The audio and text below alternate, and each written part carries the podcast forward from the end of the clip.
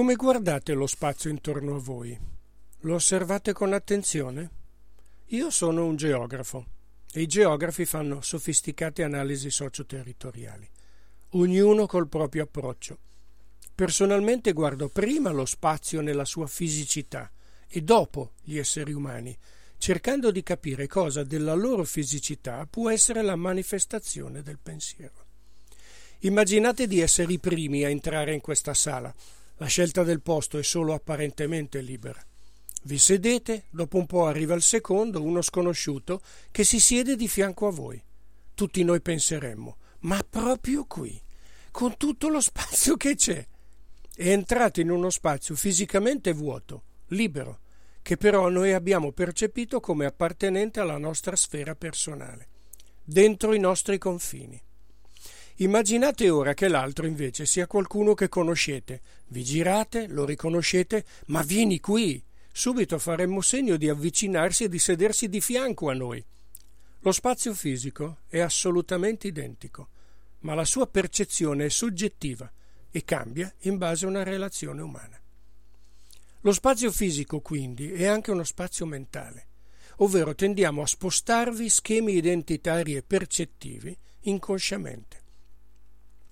Lo spazio fisico viene percepito dagli individui in modo soggettivo, a volte emozionale, e l'aspetto dello spazio fisico si relaziona con lo spazio profondo del nostro essere forme viventi e pensanti, che sono il risultato della nostra storia vissuta e percepita, relazioni, ricordi, emozioni. Infine lo spazio, lo stesso spazio fisico, può essere uno spazio rappresentato simbolico.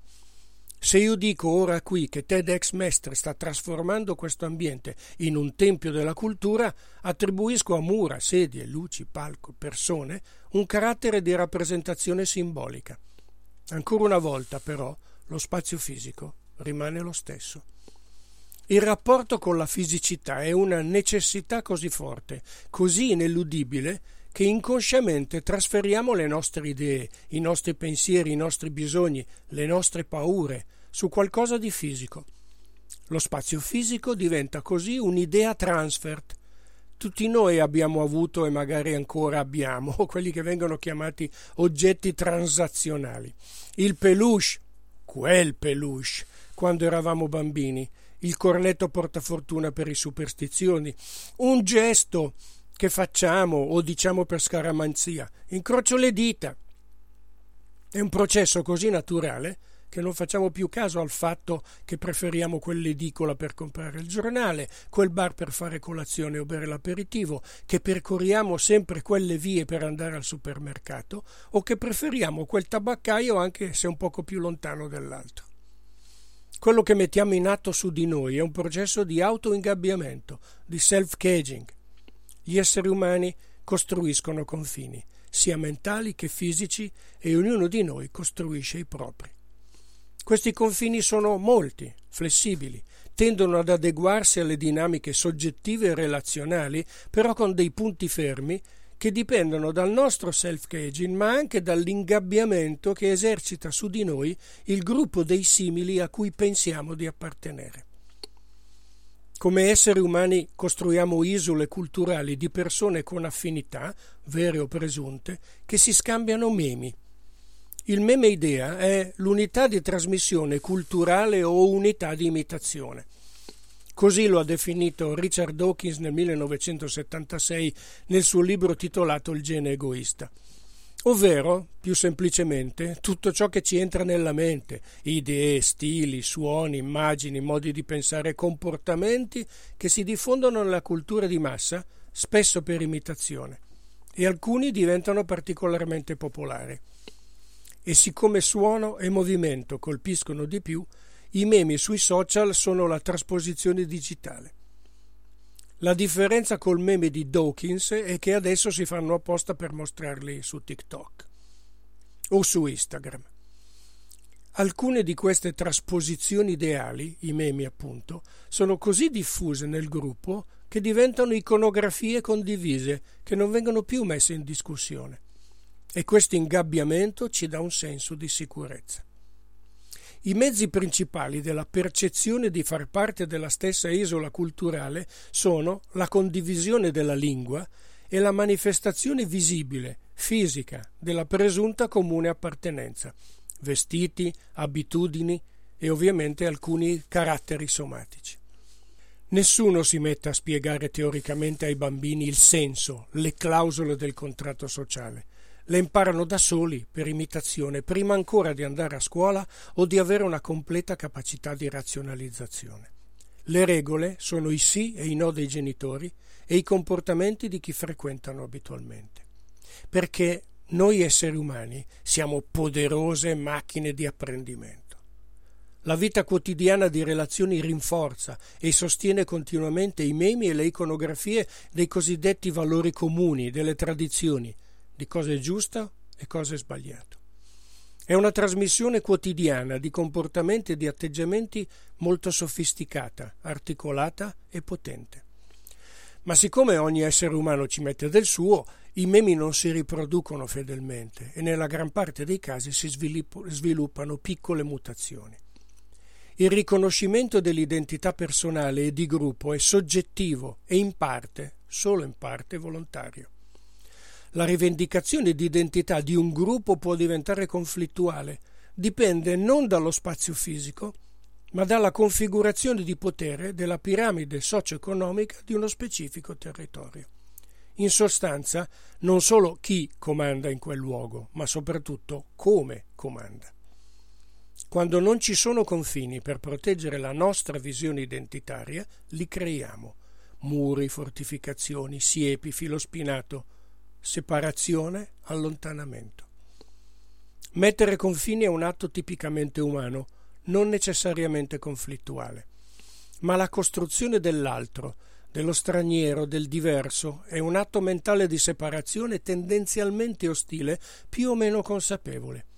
Dipende anche questo dall'ambiente, cioè dall'isola culturale, in cui si è cresciuti e dalla storia personale. Anche nella realtà geopolitica ci sono molti confini, che vengono usati spesso per farsi la guerra, ma si può fare diversamente.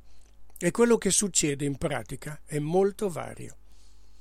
Il Sud Tirolo Alto Adige è considerato internazionalmente un esempio positivo di soluzione geopolitica di un contrasto tra gruppi linguistici culturali diversi. Tedesco e italiano si sono alternati come lingua dominante.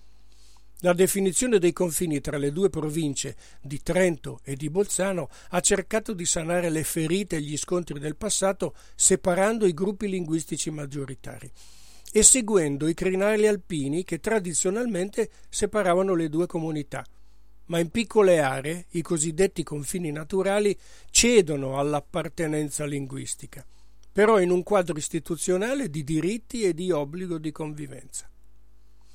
Nell'Unione Sovietica i confini ufficiali interni erano inutili, perché dalle, parti, dalle due parti c'era la stessa identica piramide socio-economica.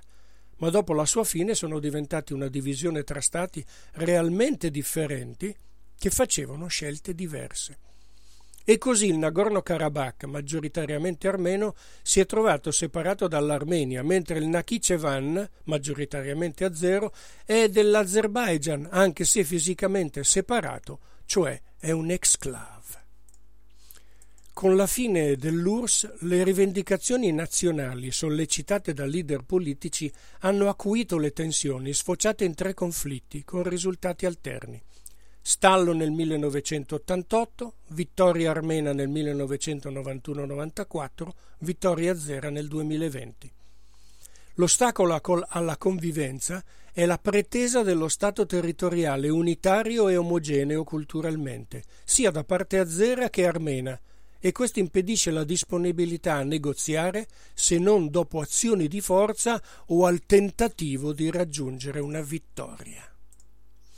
Un Kichevan zero separato dall'Azerbaijan andava e va bene, il Nagorno-Karabakh autonomo e separato dall'Armenia sembra inaccettabile oggi.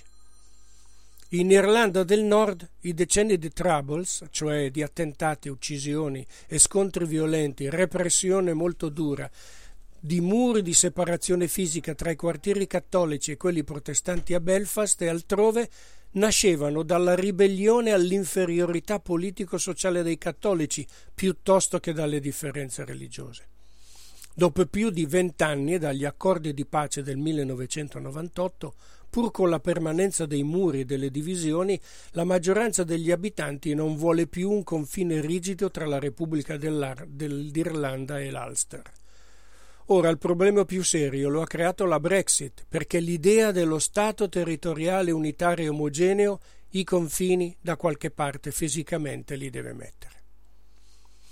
Nel mondo ci sono molte enclave ed esclave, cioè territori staccati fisicamente dal territorio più grande del loro Stato, che vivono pacificamente tra di loro, a, a condizione che vengano garantiti senza troppe difficoltà fisiche e burocratiche i collegamenti tra persone e il movimento delle cose.